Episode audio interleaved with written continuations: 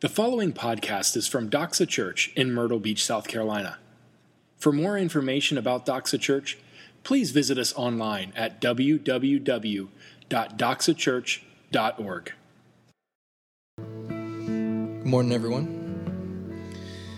Today's scripture is out of Luke chapter 23, verses 13 through 25. If you're reading through the books or the Bibles under the chairs. It's going to be on page 883, or you can follow along on the screen behind me. Pilate then called together the chief priests and the rulers and the people and said to them, You brought me this man as one who was misleading the people. And after examining him before you, behold, I did not find this man guilty of any of your charges against him neither did him back to us. Look, no, nothing deserving death has been done by him. I will therefore punish and release him. But they all cried out, Away with this man, and release to us Barabbas, a man who has been thrown into prison for an insurrection started in the city and for murder. Pilate addressed them once more desiring to release Jesus, kept shouting, Crucify, crucify him. A third time he said to them, Why? What evil has he done? I have found in him no guilt deserving death. I will therefore punish and release him. But they were urgent, demanding with loud cries that he should be crucified. And their voices prevailed. So Pilate decided that their demand should be granted he released the man who had been thrown into prison for insurrection and murder, for whom they asked, but he delivered Jesus over to their will. This is the reading of God's word. You may be seated. So, we are in the series called Cross and Crown. We're in the, the final home stretch here. I, I don't follow racing, but I threw that in for my brother in law, who is a big NASCAR fan, he tells us whenever there's big races going on so we can get out of here early. We're on the home stretch of this series, Cross and Crown. And the, the reason that we called it Cross and Crown is because it's really in the, both the cross and the crown that we see who Jesus was and what he came to do. It, it, see, Jesus was the king, not just a king, he was the king who is returning back to his rightful kingdom. His rightful kingdom that had been stolen from him and thrown into darkness away from his rule and reign. That's the whole earth, by the way. We were made by him and for him, scripture tells us. And St. Augustine said, Our hearts are restless until they find rest in him. That's because we were made by him and for him. We are the kingdom that's made by him and for him. When the, the king returned back to his kingdom, that was what was happening as Jesus was living his life. And yet we see in his birth and most of his life, he lived a very, very ordinary life. Think about it. All the, the whole series that we've been going through, and you guys think we've been here a long time, but we actually went at a breakneck pace through Luke. The whole series, this whole book that we've been going through, hearing about the life of Jesus, is only the life of maybe a few years out of his whole life for probably about 30 years or so, he was just a peasant carpenter in a Podunk village in the middle of, middle of Galilee. He lived a very ordinary, very plain life. Now, as he has started ministering and preaching and healing in the name of the Father, he's actually now attained a bit of fame. In fact, he's turned the whole nation of Israel upside down from his teachings and his miracles. Everybody's wondering who is this Jesus? What is he doing? What is, what is he about? And yet, here at this very moment of his greatest bit of fame, like everybody, he's the talk of the town. He's all over Twitter. He's all over the Facebook. There's videos circulating around. He has gone viral. He is the big deal in Israel. At this moment, his, his greatest fame, you know what he starts talking about? He spends the whole time that he's talking with his disciples talking about how he's heading to Jerusalem in order to die. This moment of his greatest fame.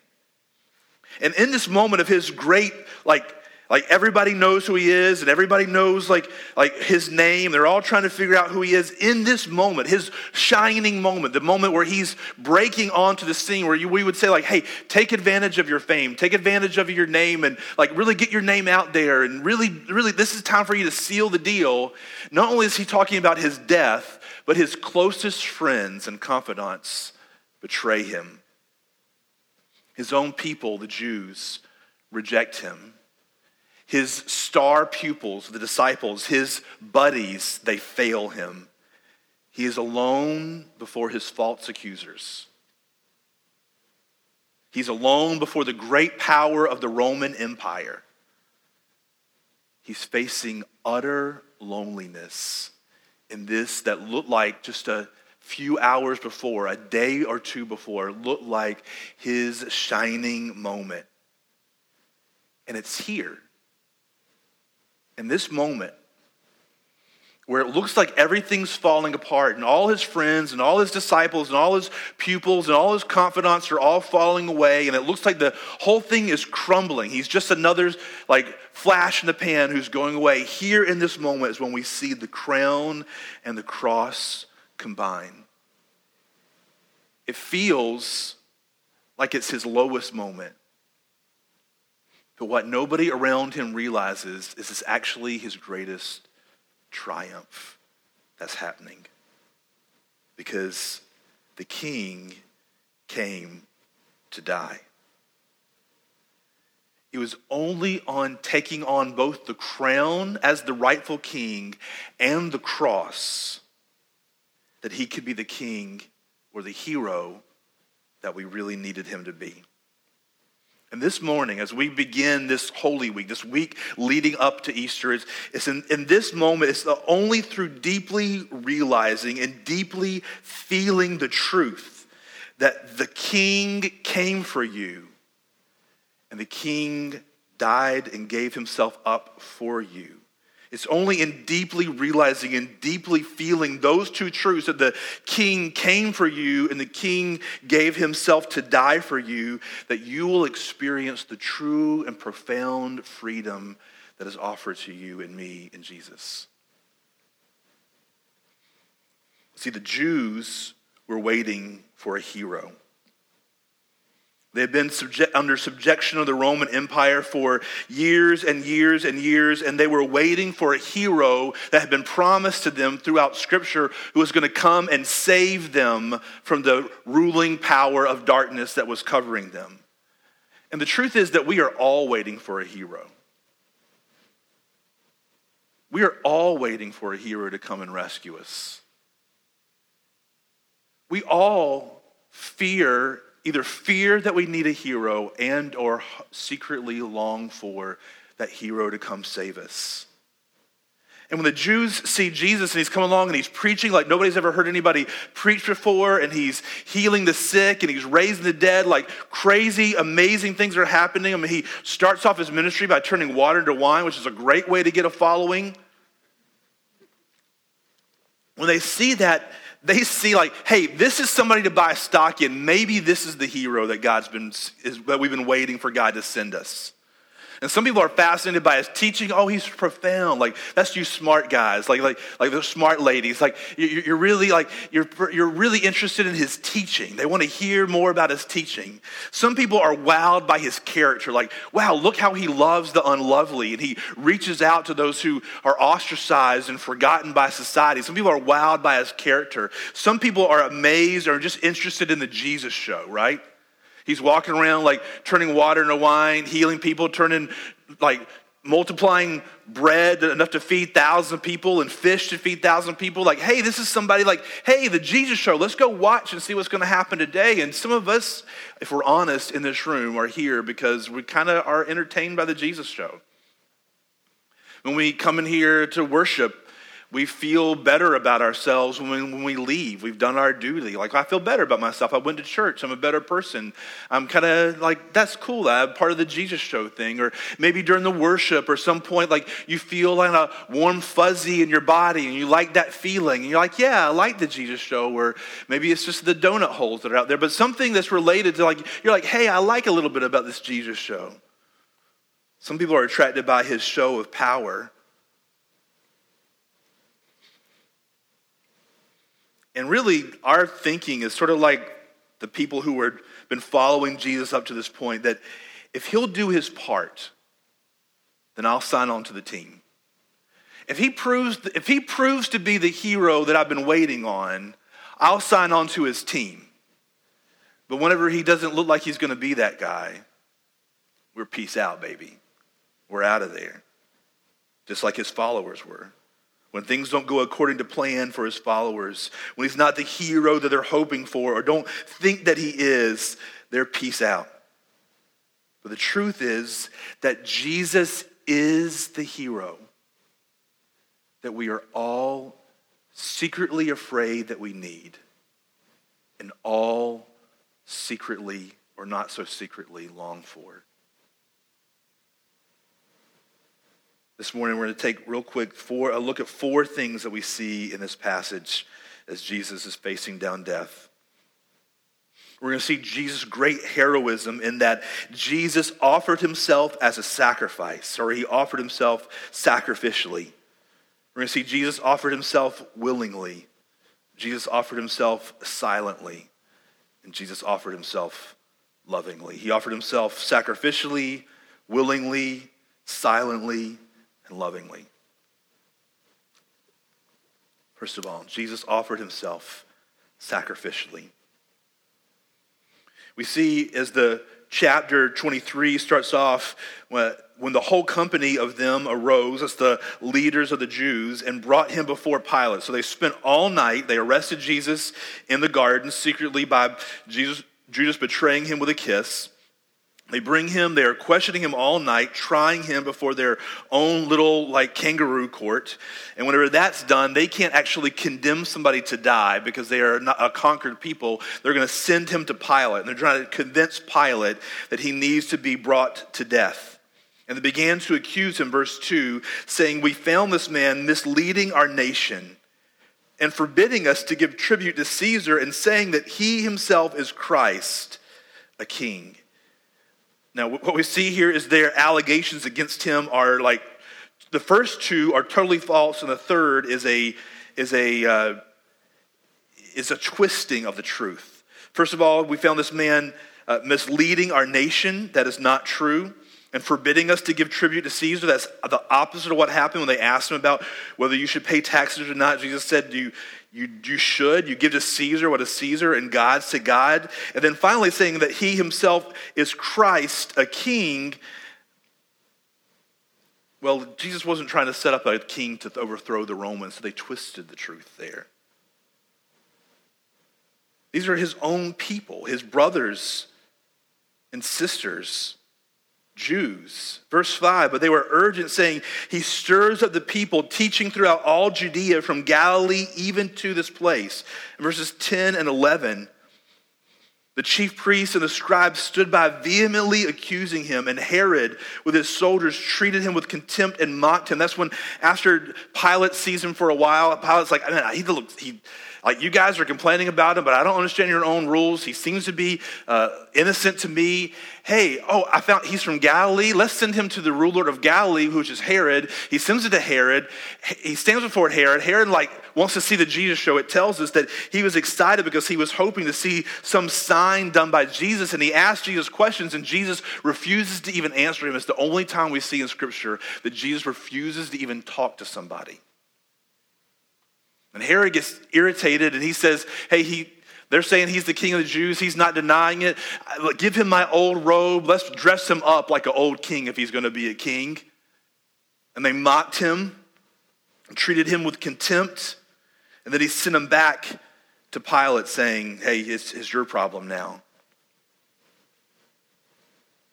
And then in verse 18, so Pilate has him, he questions him again.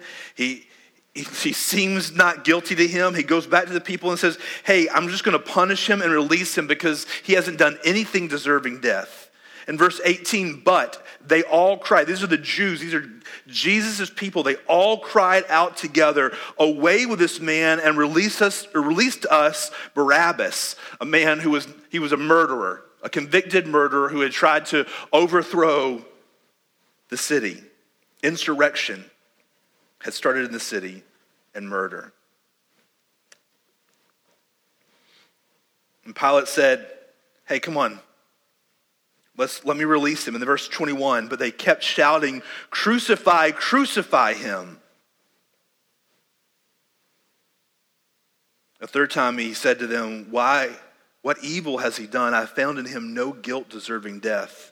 I'll therefore punish and release him. But they were urgent, demanding with loud cries that he should be crucified, and their voices prevailed. We see that Jesus has the wrath of the wrath of his people upon him. They are angry, they are agitated, they want him they want him dead. He's throwing off their system. They don't know what to do with him, and they'd rather have him dead. Is totally undeserved. Pilate himself, Herod himself, can't bring any condemnation against him, but the people are crying out that he should be killed. And so Pilate, in what feels like a very weak decision, he just decided, verse 24, that their demands should be granted. He's tried three times to release him. He said three times that he's innocent. But the people are crying out so loudly that Pilate just says, well, just go ahead, take him, kill him. It looks and is totally unfair. But what we see is that there's something deeper going on. Why would Jesus, who has caused no uproar, has done no wrong, should be turned on by his own people to be killed and crucified?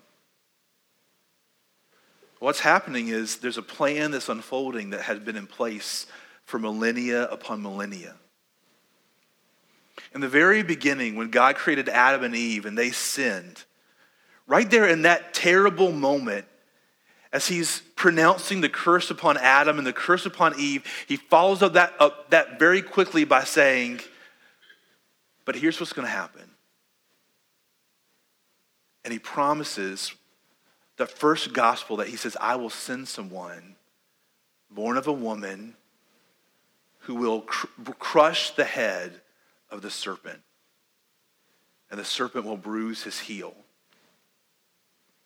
Jesus had, God had promised to Abraham hundreds of years later, he said, Abraham, I'm going to make you a father of many nations, and through your seed, which he was talking about Jesus who would be, who would be to come later and later, through your seed, I will bless the entire world to David, he said, I will give you a king that will be from, from your line, David, who will never leave the throne, and he will rule in complete righteousness and justice. And to the prophets, he gave prophecies that he would send a hero, a savior, who would rescue mankind from the darkness that we had made ourselves, the mess of our own making. He would res- free us and restore us to what we could be and what we should be. And don't we feel that? Don't we as humans feel that some sort of nobility, some sort of greatness, some sort of something that goodness of life has been lost and stolen we can't get it back. We spend our whole lives trying to chase this rightness, this goodness, this lost sense of nobility and greatness that we are ingrained into us as human beings because that's what we were made for.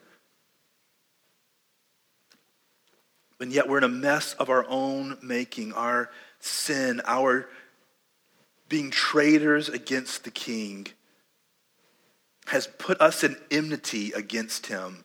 And we, there is no way to cross that bridge without a rescue, without a rescuer coming to, to save us, to help us. It's why it's the common source of all our stories and all our great myths as people. Uh, you know, like we look back and we see Greek mythology and we see Roman theology, uh, mythology and we think, oh, we're, we're, glad that we've progressed beyond that. Like we're, we're, we're very we're very civilized now. We don't have that, those kind of myths, but we have our own mythology. It's what Star Wars and the Marvel comic universe is all about. It's about this sense of us feeling as humans that we've lost our sense of nobility. We've lost our, our attachment to greatness, and we need a hero. We need somebody who has great power and who is willing to be humble enough to sacrifice to save us. Because frankly, just because someone has great power doesn't mean they're going to help us, right? Human nature says that when somebody has great power, you're going to abuse it. You're going to use it to your own ends. The idea that just because somebody has super superhero powers is going to turn and fight crime is not the way it normally works out for us. But we dream of someone who has great power and yet who is willing to sacrifice to help us and to restore us to what we could be and what we should be. It's what the prophet Isaiah was promising in Isaiah 53, which is really the parallel passage to this section. If you have your Bible, you can turn there. It's such a beautiful, beautiful section. I would really honestly, and you probably prefer I do this, I'd really like to just read this passage and sit down and us just sit and wonder and worship and prayer for the rest of the day. This is Isaiah who is prophesying about Jesus who would come after him. Verse 2 of chapter 53 For he grew up before him like a young plant and like a root out of a dry ground.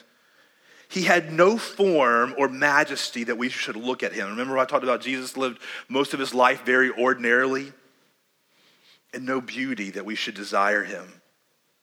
He was despised and rejected by men, a man of sorrows and acquainted with grief. And as one from whom men hide their faces, he was despised and we esteemed him not. Think about the people crying out for his death when all he had done was good. All he had done was serve. Surely he has borne our griefs and carried our sorrows. Yet we esteemed him stricken, smitten by God, and afflicted. But he was pierced for our transgressions. He was crushed for our iniquities. Upon him was the chastisement or the discipline that brought us peace, and with his wounds we are healed.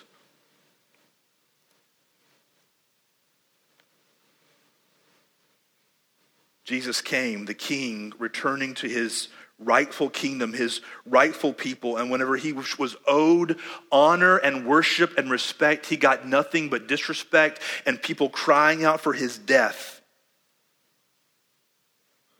But he came to bear the wrath of God that was deserved by us, for us. He was the hero who came with great power but he came sacrificially. What we're talking about here is the essence of heroism. It's sacrifices, giving up what you could have comfort, security, power, or pleasure for a greater good. And that's exactly what Jesus came to do to give up comfort, security, pleasure for our good, for your good, for my good.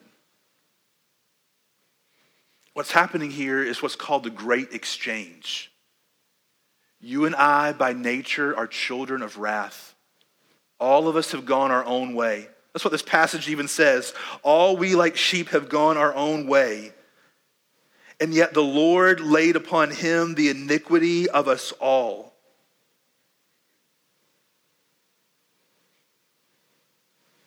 We deserved nothing but condemnation and the wrath of God. But Jesus came to exchange that wrath that was due to us, and he took the wrath so that he could give us what he had union with the Father,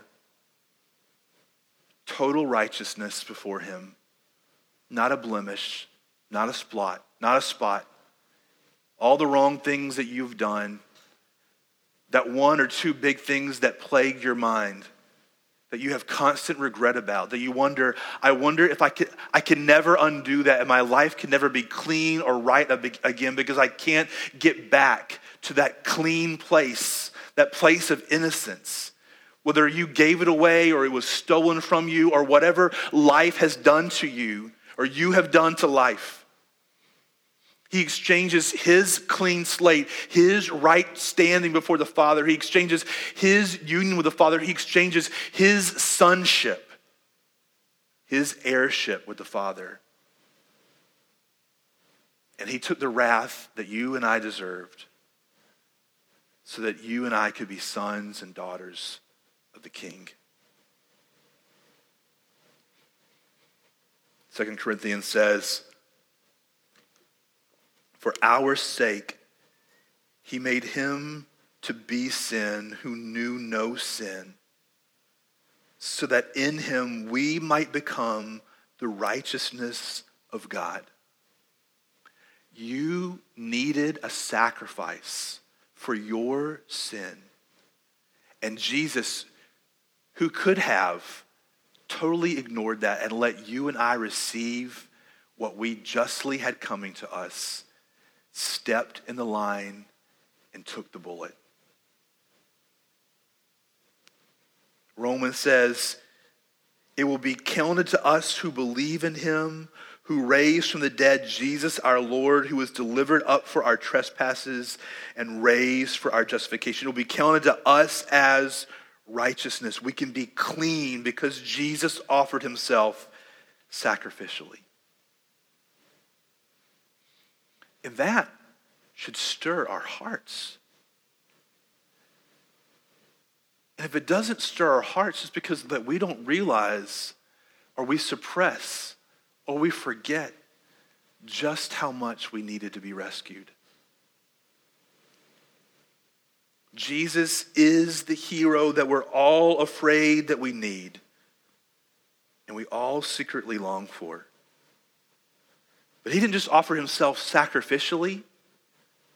Because honestly, when I think about sac- doing something sacrificially, and this is a pretty lame example, but it's the first thing that comes to my mind. I think about taking out the trash for my family.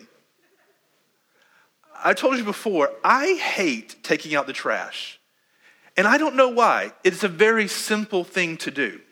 But part of the deal is like our trash bins are in this kind of drawer thing that pulls out. So when it's closed, you don't see it.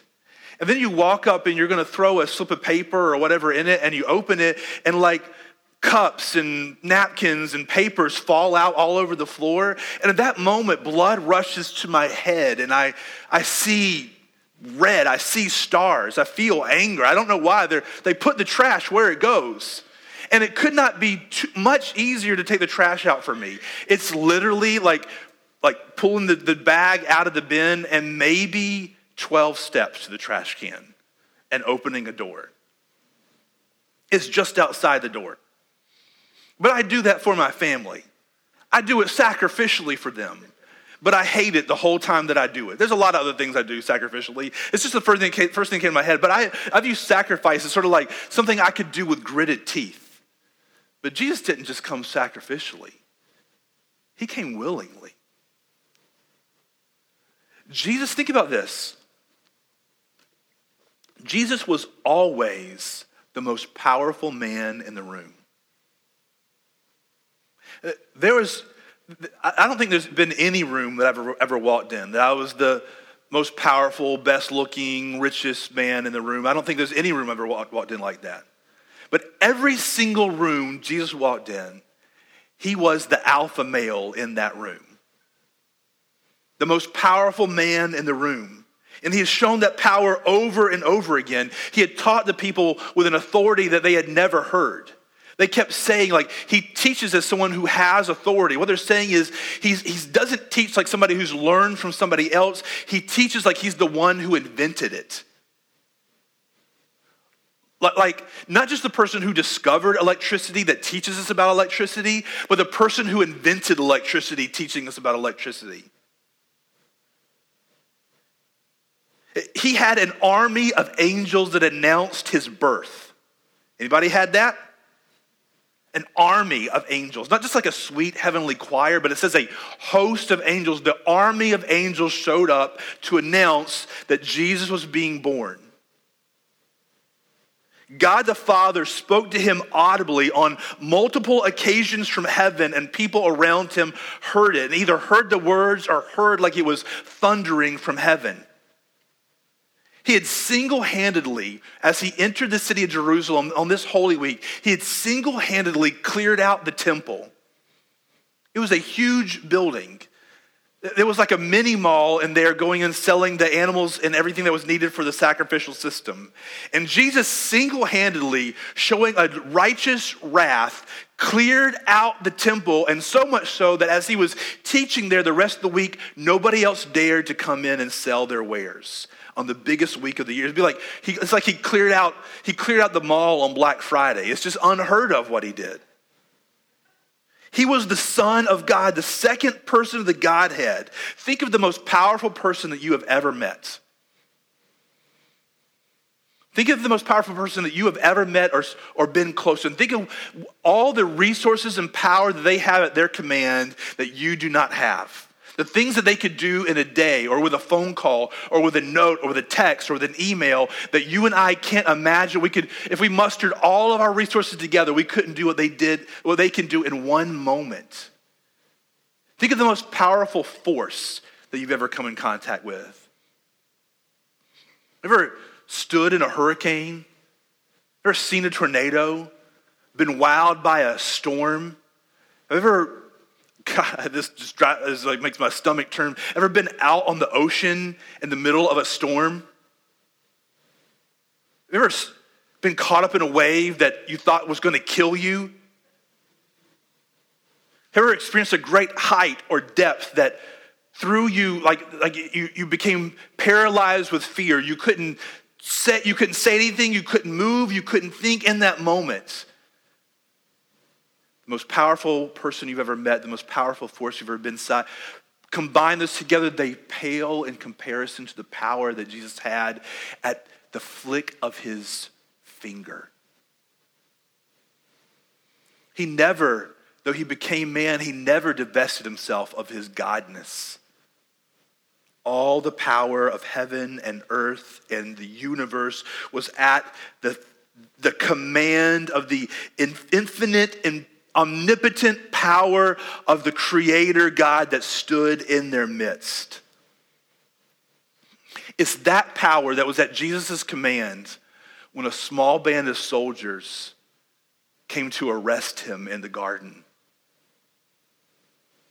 Like, you picture what Wolverine or Captain America could do in that moment when a small band of soldiers with their cute little swords and armor come to arrest him? What could Jesus have done? But he went right along with them. In fact, as Jonathan mentioned last week, he, one of his disciples cut off somebody's ear in the scuffle, and Jesus not only just like he picks up the ear and heals the man in the middle of it. The angelic host that was at his beck and call as the priests and Jewish leaders interrogated him all through the night. At any point, he could have said, Enough and they could have been pulverized into dust. But he sat there, stood there.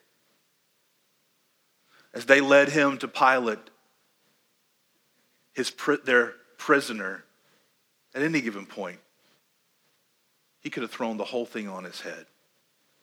As he stood before this petty governor who doesn't seem to want to make a hard decision in front of the unpopularity of his people. He could have played some sort of Jedi mind trick and made Pilate say he's released and let him go. But he stood there.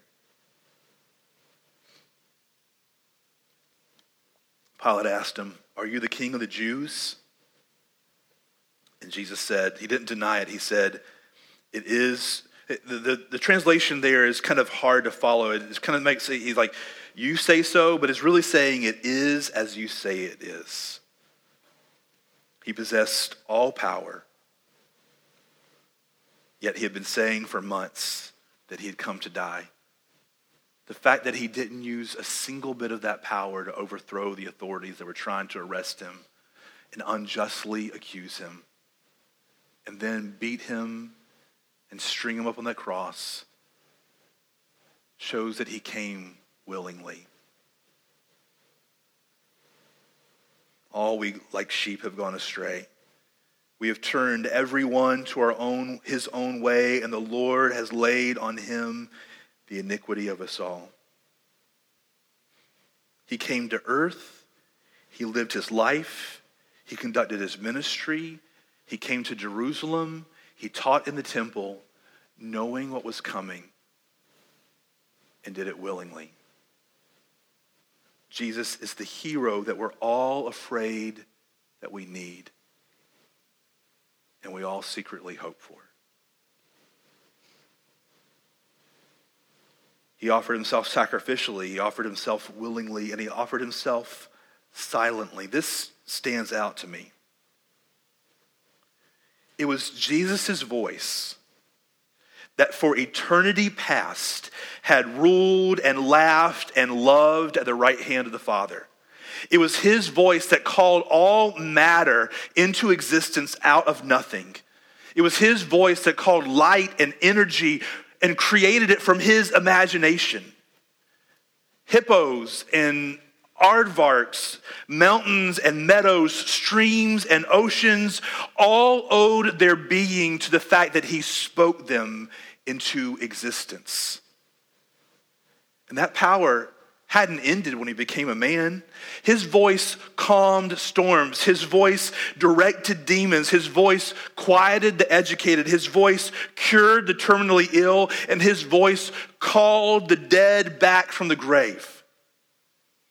Some people, it's just you know, just guessing, but some people think the reason that Jesus said, Lazarus come forth is because if he just said, come forth, all the dead would have come out.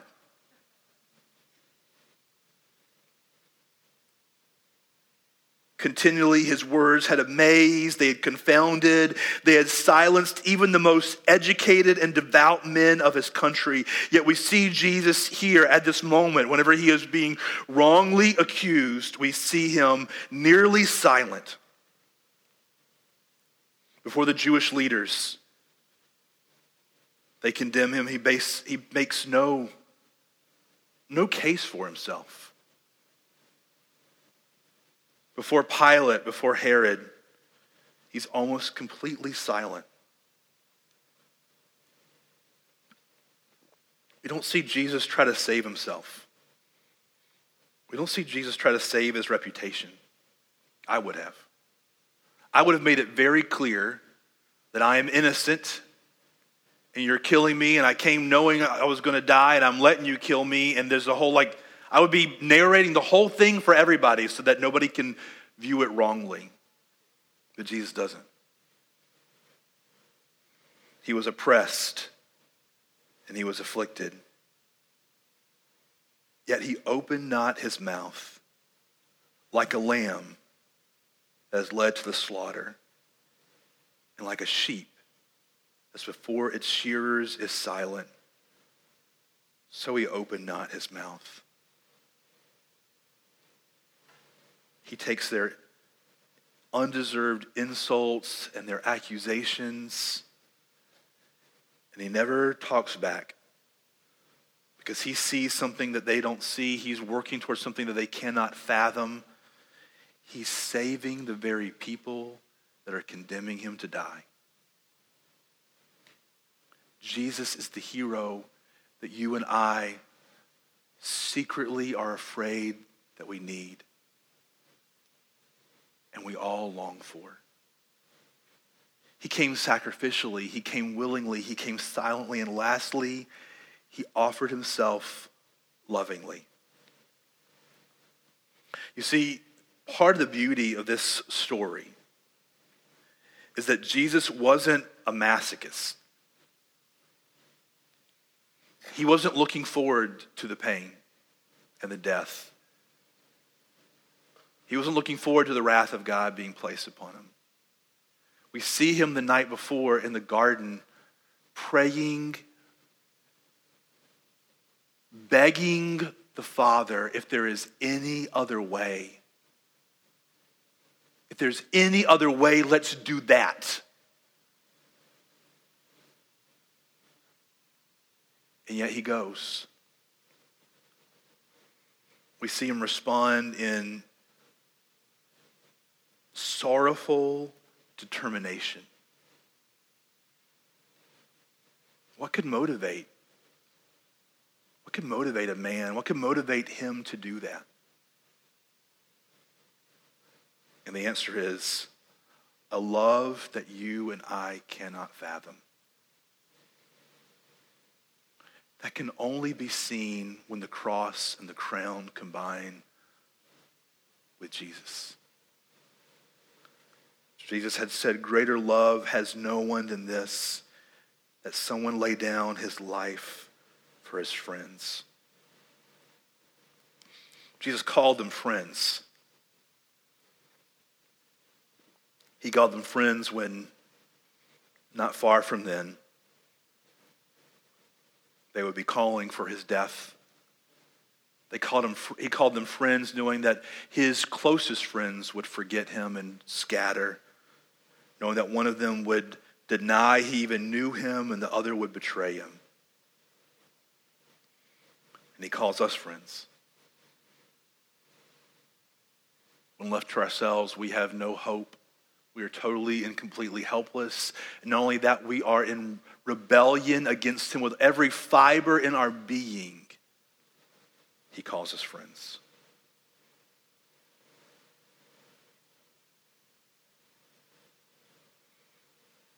Now, at this point in a sermon, I'm supposed to give you guys some sort of application.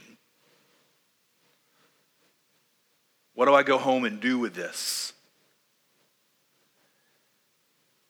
But how, how do you apply seeing something amazingly beautiful, something terrible and profound and loving and sacrificing for you and for me? How do you apply that? How, when you, some of you have seen, stood on the edge of the Grand Canyon. How do you apply standing on the edge of the Grand Canyon? There's nothing to learn from it except to be wowed by it and to walk away and let that impact your life. And that's what should happen when we see the cross and crown combined in the person of Jesus when we had nothing lovely in ourselves, when we had nothing going for ourselves, when we were hopeless and helpless, when we needed a hero, we, were, and we didn't even want to admit it. We didn't, we're secretly afraid that we needed it, and we were, we're secretly longing for it, and we search every other place for something that will save us, something that will answer our questions and our deepest longings.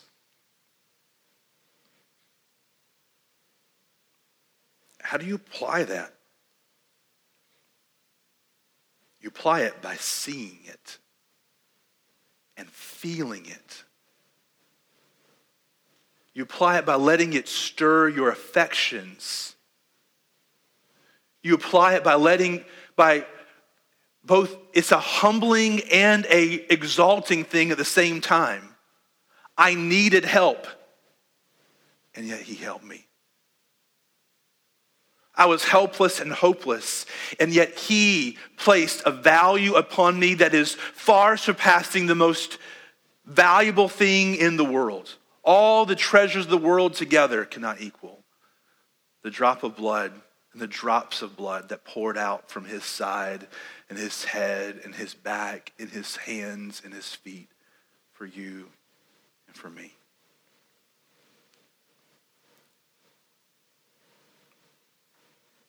like a lamb led to the slaughter. He came for us. Jesus is the hero that you are afraid that you need. And he's the hero that you have longed for your entire life. And we see it played out here. Let's pray. Thank you for listening to this podcast from Doxa Church. We are so glad that you took the time to join us today. At Doxa, we exist to make disciples who joyfully worship Jesus with their whole lives. We invite you to join us. Doxa Church meets at 10 a.m. every Sunday at River Oaks Elementary School. For more information about Doxa Church, please visit us online at www.doxachurch.org.